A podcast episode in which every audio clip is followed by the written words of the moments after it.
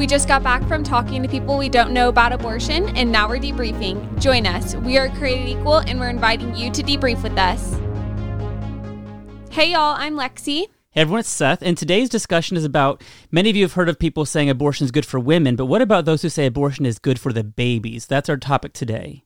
And joining us today, we have Mya. She is a gap year intern. She's been on multiple. Have you been on multiple podcasts with us? Mya? Yes, I think I've been on two now. So Okay. This one- is number two or this is number three? this is number three. wow, there it Sorry. is. Nice. Her first one was like one of our very first episodes when, um, When you were- she was a summer intern. Yeah. I was a summer intern. Yep, that was a while ago.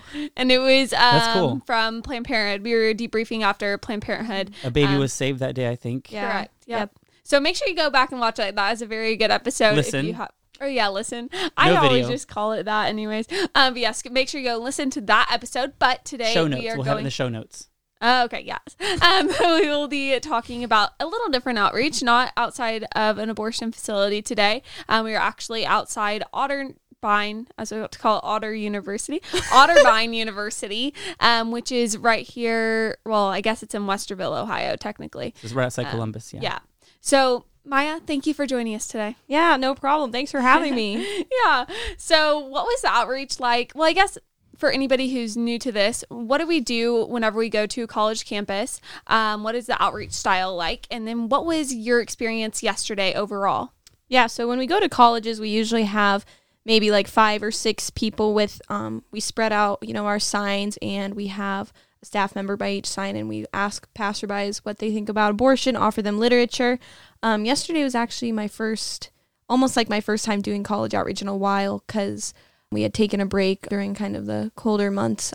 And so back on campus, and it was very rainy and it was kind of slow, but I was able to have several conversations with people and interactions, and people weren't, everyone wasn't just being apathetic and walking by, and it wasn't super hostile either. So, One interesting side note about Otterbein is for anyone listening who thinks about we always go to public colleges, this is a private college, and it's hard to go to private schools as an outside organization, but this is a school with a, a sidewalk, a public sidewalk right through the middle, the heart of it. And so if you're listening and thinking about where to go for outreach, don't write off private campuses. There might be good ways to access them with public uh, roadways. Yeah, so but this is a very small school, so especially Right. there's a really big contrast between going to Otterbein University and then going to like the University of Florida, which we were just at um, for the Justice Ride. So uh, definitely a really big contrast there. But that's good that you, I mean, no matter really what school you go to, you get to have a lot of conversations because I mean, if you have six people out there, there's more than likely there's more than six people walking by. Right. So that's always good. Um, but nice. Okay, so we want to talk about a specific conversation that you had during that day. So what was that? Who were you talking to, and what were was their like initial stance whenever you first asked them what they thought about abortion? Yeah, so it was actually like my very last conversation on the campus that day. I asked him, you know, when he walked by what he thought about abortion, and he said at first that it should be legal and no one can tell any woman in his life what to do with their body. But yeah, and he said he was a psychology major, things like that. Okay, so um, kind of give us an overview. Well, I mean, you just kind of did. So maybe I shouldn't ask you to give too much information. I'd rather kind of just jump into the clip and then we can go over that um, afterwards. So, uh, producer Esther, can you please play the clip for us? I think a bad life is not worth living. A bad if, life if a parent cannot afford to raise a child, I'm a psychology major and I Mm-hmm. can tell you, child development, psychological, the first three years of it, if a parent can't give the nurturing to a baby, that baby is permanently Right. Permanent. Parents are very necessary in that children's in that child's development, right? And they children need their parents, right? Is it better for the parent to kill their child? It would I wouldn't say it's called killing. I would say it's Okay. called sparing. Okay, so what it what is Okay, let's start with that euphemism right there, right? So he says, uh, well, I, I think we don't need to really recap much because it was all clear in the audio, very clear for me to hear what, what was going on there between Mya, you, and this student. But he didn't like your use of the word killing. He preferred sparing. Can you unpack for us what he meant by that? Yeah. So he later brought up how his dad is um, a counselor and he knows that he's talked to many people who have been extremely, um, have just been extremely negatively impacted by growing up in a family whose parents neglected them. And so he was saying that it's better, basically, it's better for someone to not even be, um, come basically be born and grow up and have a life than to have a life of suffering. So I remember when I started hearing arguments like this, I don't know how many years ago, but it was pretty shocking to me. I don't know if our listeners are shocked by this, but I was prepared for the whole abortion's good for women. It helps me. It prevents a lot of pain in my life, that kind of thing. I was familiar with that. But this idea of saying it's actually good for the baby was rather shocking to me. Mm-hmm. Have both of you experienced this a lot before, or what, what has your experience been with this idea that we're sparing the baby pain by killing her? Yeah, I've had a lot of experience with people not only on college campuses telling me that abortion is compassionate to um, the baby, but also mothers um, and fathers who are committing abortions themselves who will tell me that what they're doing is actually good for their baby, or those who have had abortions in the past saying, Well, I had an abortion because I didn't want my baby to grow up in um, the situation that I was in. So I definitely have. Mya, have you had the same? Yeah, yeah. Um, people definitely have brought that up of um, not wanting their children to have bad lives and mm-hmm. they somehow think it's a more compassionate thing to do well what i thought was interesting was when, like his first statement in this clip was uh, a bad life is not mm-hmm. worth living and so i'm just asking myself sitting here like well what dictates or who decides what a bad life is right. because his life, you know, it may have been fairly easy like compared to a person growing up in poverty with um out their parents or something like that. Um but nobody has a perfect life. So I'm just wondering does this guy get to um decide whose life is worth living or or what? That's exactly right. I, I will. I remember. Um, you know, we always remember. I suppose our early days doing outreach and who we listened to and learned patterns from or apologetic strategies from. And I often in my early days was standing nearby Stephanie Gray Connors, friend of the, of the organization, and I remember her asking someone, "So what about a 13 year old girl who looks in the mirror and hates herself? Mm. Is her life worth living? Should we kill her?" But that's you're exactly right, Lex. That's where this goes. Not only are there um, people clearly human beings, adult humans or young adult humans who are living bad lives right now, that this guy would say their life is not worth living. That's alone the first problem. But the second problem is what you referred to, which is who gets to decide what is a good life or a bad life. There's no life devoid of any kind of trauma or problems. So who gets to be the person who says, you know what, this is as this is good enough. You're allowed to live. You're you're not allowed to live.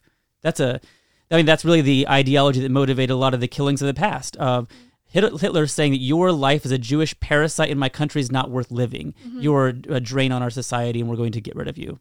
And I think Maya, you're going in this direction um, as to the responsibility that parents have towards their children, and mm-hmm. that like what's so interesting about his comments is um, the baby obviously hasn't done anything to deserve the situation or put themselves in the situation that they um, are in right now. Um, but the parents, I mean, obviously, sometimes not everything is in our control, right? Um, but a parent who maybe, or a person who grew up in poverty but had parents that love them and care for them, I'm sure mm-hmm. do not feel or focus have the same amount of trauma as somebody who had was wealthy but had really really terrible parents who didn't care about them at all. So it's not all about, you know, the money of it and things like that. But you pointed out something really well that like parents do um should be caring for their children. So kind of expand on that. Right. So it's his view of how parents should take care of their children it seemed was that parents should spare their children pain. Mm-hmm. Um, but what we would say is that parents are responsible for caring for and protecting their children, which doesn't always mean sparing them from pain or from a hard life, but training them in the Lord and teaching them to rely on Him through those trials. Mm-hmm. And so, just a different view of what being a good parent is there. Yeah, it's funny. I was um thinking about that in relation to I have a son right now who's only one year old and he's barely taking a few steps right now.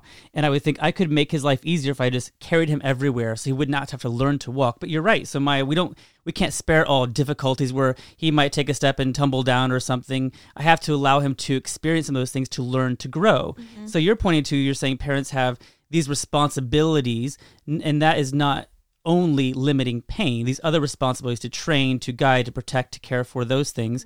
I think you're right. This it's fascinating how that you have common ground with this psychology major.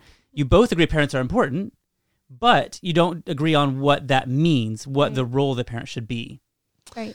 And I wonder if we kind of brought his stance to a logical conclusion to himself, asked him, well, if a, girl is five years old or something, and then um, her parents, you know, die in a horrific car crash or something like that. Um, and now she's given to maybe her aunt and uncle to be looked after, and they're not, you know, the best people in the world or something like that. Does that little girl now, should she just be killed? And that's actually sparing to her? And would you be the one to do that? That's what I always think about. Like these people who are calling abortion compassionate.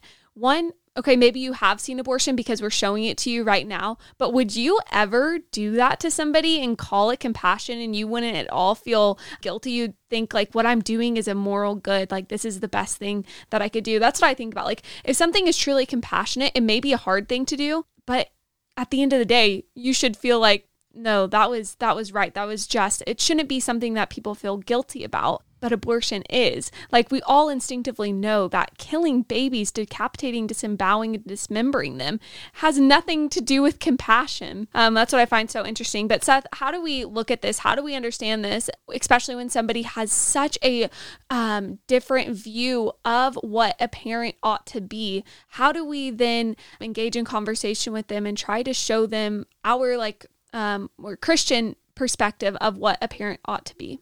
Yeah, I think that's interesting. Well, I like what you were talking about a moment ago with the illustration of a, a was a teenage girl like in a car crash or something like trying to relate again to comparing a preborn child to a born child. That's always very valuable because I think that when you look at, let's say, a parent has a toddler who is going through something very heavy, some kind of physical disability or, or mental disability, what do we think they should do? And I think that the um, community advocating for disabled people or people who are disabled has been really pretty good at this. I think at reminding people that their difficulty with life compared to your life does not mean they're any less worthy of anything or they're less valuable. I think they have done a good job at um, at uh, showing that all people have dignity regardless of abilities or disabilities. And so I think it's good to ask so, what if we have this parent who has a child who is in what this, this psychology major student would say is a um, lacking the important developmental markers? Like, let's say it's a parent who is struggling financially and the kid is not doing well. What should that parent do? Should that parent stop future suffering by killing them? Or find another solution. I bet you this guy would say they should not kill that that child, right? Mm-hmm. Because we still always have this disconnect between preborn person and born person. We treat the older one the way we would not treat the younger one. The younger ones we kill, the older ones we would not kill. Because his, I think what's going on here is he has this kind of extreme view of utilitarianism. All this is like you know this very pragmatic view of we're just going to try to limit pain in the world. And so, on balance, killing a baby is one act of pain, and a lifetime of pain is more in his mind, right? Because the longer, more enduring pain. But I think that's the wrong calculation. When you end someone's life, that's the ultimate suffering they can go mm-hmm. through. You've taken away all goods from them. Mm-hmm. If you know someone who has a physical disability, they have more challenges. They've lost a good that is a true good they've lost, but that's not all of their lives. Mm-hmm. By killing them, you've taken away all of their goods. So I think he's doing the calculation incorrectly. So to summarize my long blustery statement here, I guess I would just do what you were doing, kind of, and compare born to preborn and say, what if a mother has a child who is struggling developmentally, should we kill them to stop their future suffering? Yeah, I think that's really good. I think that's really all you can do. But um, I think it, we're all just going to experience this more and more. People who have very, very different worldviews from our own, and I think it's just going to continue, especially as um, our culture continues to not accept reality as truth. We're going to just have to continue to try to to find common ground and that's always really important. Yeah i think that's really good. I think that you know we've talked um, at least i remember last summer our interns when you were an intern mya mm-hmm. you remember when stephanie gray connors did a, a video chat with with all of you and she was saying that um, lately she's been asking not when does human life begin but when does parenting begin? Mm-hmm because uh, she wants to show that not only is there a human life there, but there's a relationship there, mother and baby, and that, that brings along certain things. And so I think what we need to do is ask that question, but also this conversation to me shows that we need to ask, what does parenting mean, right? Which is what you were getting to a, a moment ago when you were saying what you think parents have to do. And I think that we have to really lean into that and ask what is right for mothers and fathers? How should they be, behave? And that gets very uncomfortable, right? Mm-hmm. Because there are different views of how parents should treat their kids. But I bet you most people would agree that parents should not dismember their children, mm-hmm. at least the born ones, right? right? And so they should take care of them. That doesn't mean parents should give their kids iPhones and laptops, right? There's parents are not required to go above and beyond normal calls of duty and give their kids things like great electronics, but they should do basic things like feed them, mm-hmm. love them, nurture them.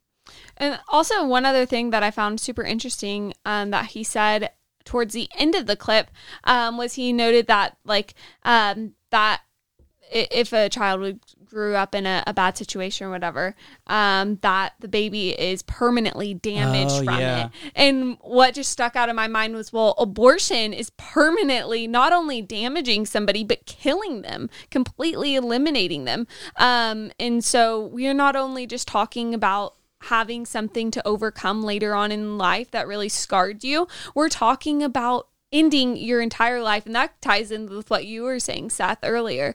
It's a completely over like you're taking away everything from that person.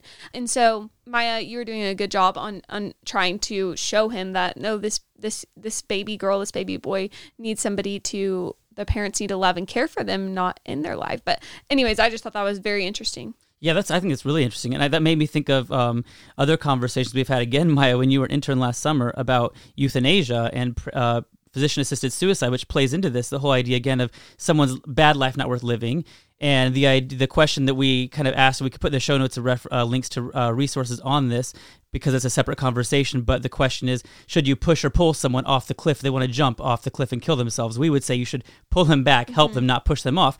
But the difference is, even if someone disagrees with us there, that person's choosing to kill themselves, which I believe is wrong. It should not happen. We are against that, but that's again a longer conversation. My point here is that the baby's never asking to be killed. The baby's not saying, I don't want to live my life. You are again the powerful person saying, I'm looking at you and I am judging your life as not worthy of living. How is that different from from Hitler killing the mentally and physically disabled people before the general Holocaust? That is disgusting. It's vile and dangerous. And so, Mya, I'm curious. So, coming back to your conversation, can you like kind of walk us through like what happened after this clip and how things kind of ended with him?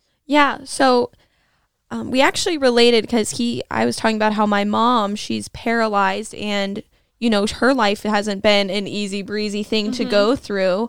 And he brought up how his, he takes care of his grandma who is paralyzed from the waist down in the afternoons. And we were just talking about suffering in that way and how um, he has been around people in nursing homes who he like like you said the euthanasia thing like some guy said he didn't think his life was worth living and since he was suffering so much things like that. But the conversation did end very respectfully. He didn't change his mind on it and he was still very set on on his point um, but he seemed to really care about the children who have grown up without those without parents and who have um, suffered as a result of that, which I thought was um, commendable. But he just does he hasn't applied it at all in a in a way that would actually be beneficial. So I think for us, as we wrap this up, coming to that point, I think what we, we can recognize in him is when we hear like a 30 second audio clip, right? It's easy to just assume some things about him, but clearly his position was formed out of experience of seeing people in pain. Mm-hmm. And I do think that often people are motivated to the conclusion that abortion is okay out of compassion, which is so twisted, mm-hmm. but they get there thinking it's compassionate. So how do we redirect that compassion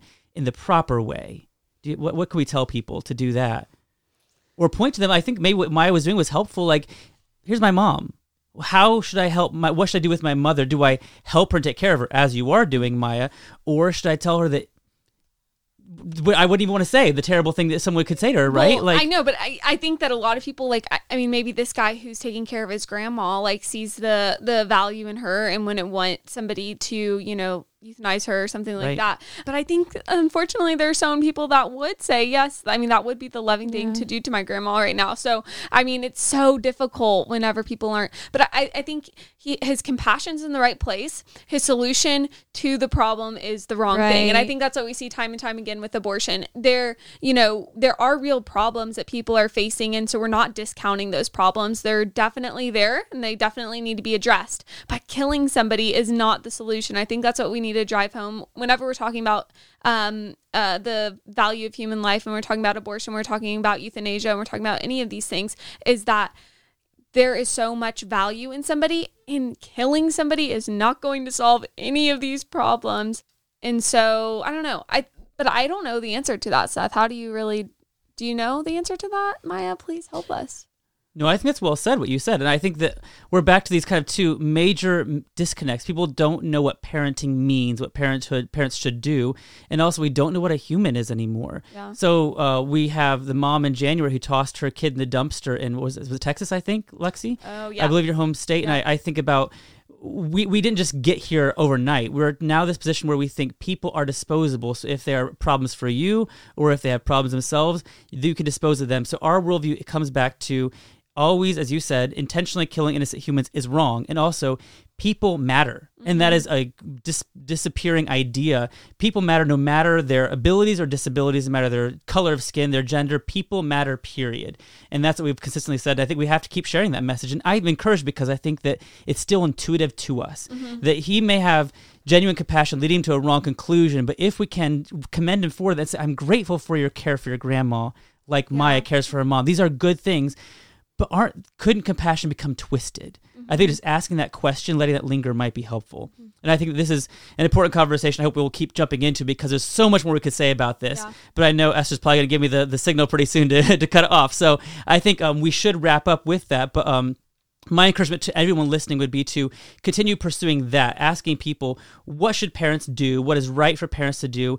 And how should compassion be directed clearly there are some things that are wrong compassionately. You could care for someone and do something wrong to help them, like killing them, that is wrong. And so there are limits to compassion. Compassion must still be directed by good moral principles. Just because it feels compassionate doesn't mean it actually is compassionate. So as we're wrapping up now, I think the one I wanted just to say, we always are asking for reviews. We got a couple reviews recently. I wanted to share one to give a shout out to someone who's a who's a friend of the of Created Equal. Um, a Hub Eight uh, left a review for us saying "Debrief the Debrief." That's kind of a cool title. Debrief the Debrief. Uh, Ahab Eight writes, "I wish I always had someone listening with me so we could debrief the debrief," which is kind of a cool idea. I love this podcast. The rich conversation are excellent, and uh, I'm sorry, rich conversations are excellent content, perfectly paired with fun. So, you know, thanks for listening, Ahab Eight, and others. Please leave a review too. We love hearing from you, and you can also send us a message letting us know maybe there's a topic we're missing. You'd love to have us deal with that because I bet you we have conversations on campus dealing with it if it's something you want to hear about. So, Mya, thanks for joining us. If everyone else who's listening, again, please go leave a review. Uh, leave also five stars if you like what you're hearing, and also just join us on our social media. We'd love to connect with you beyond the podcast. So, find us at Debrief with us on Instagram. Join us also at createdequal.org. We'd love to connect with you as we're all working together to direct compassion the right way to help people and not hurt people. Until then, um, stay connected, look for the show notes, and we're grateful for joining us. See you again next week. We are Created Equal. This has been The Debrief.